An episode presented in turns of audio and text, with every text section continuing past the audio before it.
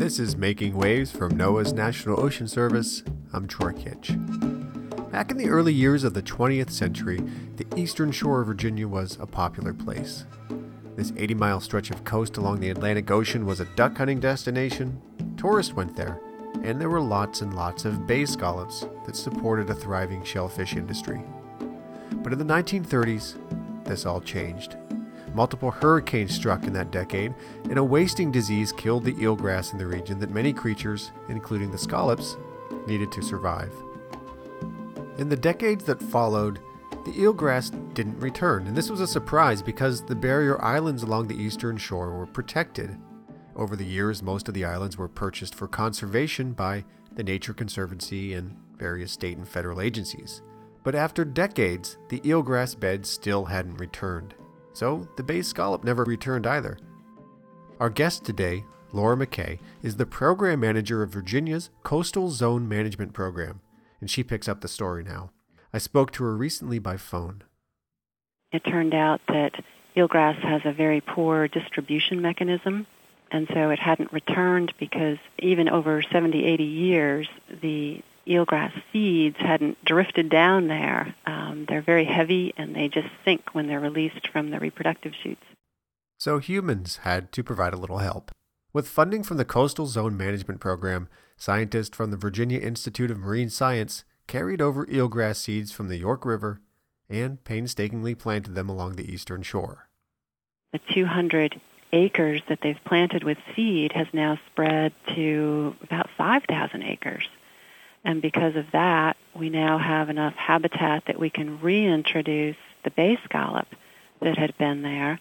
So we're bringing back these resources, and then we also kept an eye on the economic end of this, and this being a rural and relatively poor coastal communities on the eastern shore. So the Coastal Zone program also invested in canoe and kayak launches and created a seaside water trail to promote ecotourism and they're working with the aquaculture industry to boost shellfish harvesting in the region.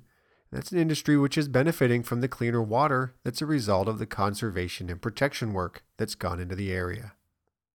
Today, we're celebrating the 40th anniversary of what some call the most important national coastal legislation you've probably never heard of. It's called the Coastal Zone Management Act, and it's the act that makes projects possible like the eelgrass restoration along Virginia's eastern shore. That's one of the bright ideas that Congress and President Nixon had in 1972 when the Coastal Zone Act was formed. It's just brilliant that in one piece of legislation, it charged states with looking not only at environmental protection or not only at economics, but both of them together. And I think that was perhaps an idea well before its time in 1972 but I'd like to think is becoming more mainstream today, the idea that we all begin to understand that you can't have a healthy economy without a healthy environment, and you can't really have a healthy environment without a healthy economy. So they really do go hand in hand, and this CZMA is, as far as I know, the only piece of legislation that recognizes that and promotes that. The CZMA, as it's known in short, is run by NOAA's Office of Ocean and Coastal Resource Management, and it provides for management of the nation's coastal resources, including the Great Lakes. The CZMA set up two big programs the National Coastal Zone Management Program and the National Estuarine Research Reserve System. Estuarine reserves serve as field laboratories to provide a greater understanding of estuaries and how humans impact them. And today, there are 34 coastal management programs around the nation, and their goal is to balance competing land and water issues in the coastal zone. Now, you may wonder why we have this special legislation for our coastal areas. What's so special about the coast and our Great Lakes? I put that question to Laura. Well, the coast is where more than half of the population lives and where a huge proportion of our gross national product is created. And so it's a very special place that needs a lot of careful management in order that we can sustain these places where we live and produce food from the ocean, recreational areas. You look at the population distribution across the country, especially those images of lights that are on at night, you can see how the density of people is really along our coasts. So that's really where it's happening, and that's where we really need to be taking very good care of where we live. Now, what makes this challenging is that there are so many different people in so many different groups state, federal, local, nonprofit, business who in each state play a role in how coastal areas are developed or protected or otherwise managed. Laura said that the Coastal Zone Management Program set up by the CZMA bring all of these parties together to find balance coastal management is a really complex topic. It involves all different sorts of coastal resources and different sorts of coastal uses. And the way our federal and state governments are arranged is that we tend to have agencies for particular purposes. For instance, we have agencies that focus on energy production, or we have agencies that focus just on wildlife. And so what the Coastal Zone Management Act does is provides an opportunity for states to create a comprehensive approach to coastal management and to pull together the different federal and state and local governments. Now, for the Commonwealth of Virginia, Laura said there's a Department of Conservation and Recreation that deals with non point source pollution there's a Department of Game and Fisheries that deals with inland fisheries. There's a Marine Resource Commission that deals with underwater lands, fisheries, and marine habitats, and on and on and on. All of these different agencies, they all have different responsibilities related to the coast.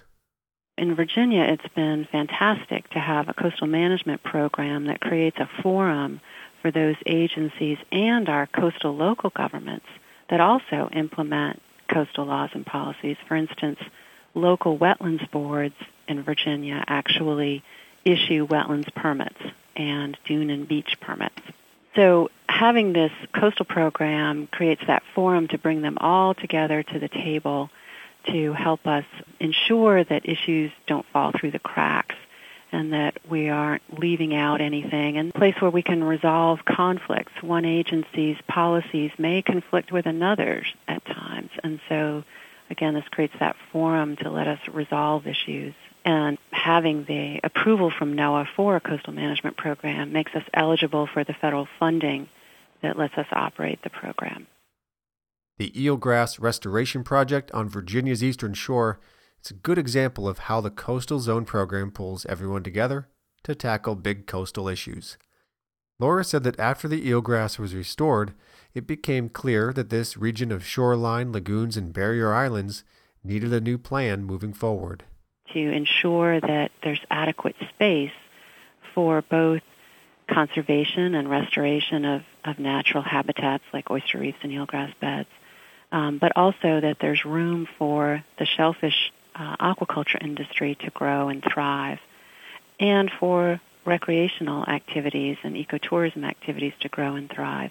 So the key, I think, is is to is really in talking with the local people and understanding what their needs and desires and goals are, and then working together to negotiate a plan that um, meets everyone's needs. It's not easy, and I'm not saying we're done with it, but um, it's the I think the nature of coastal zone management programs to be able to go in and pull those different parties together to solve problems and, and maximize our ecological and economic benefits.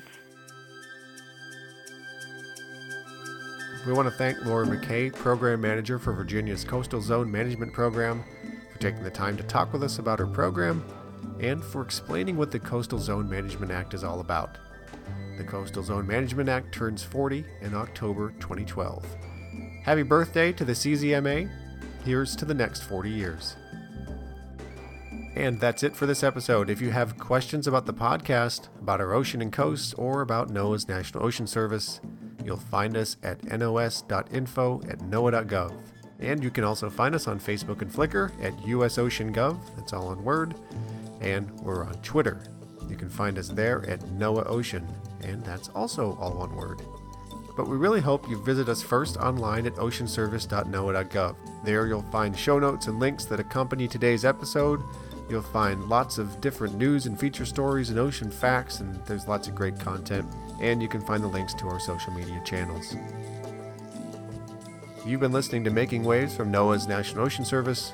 We'll be back in two weeks with our next podcast.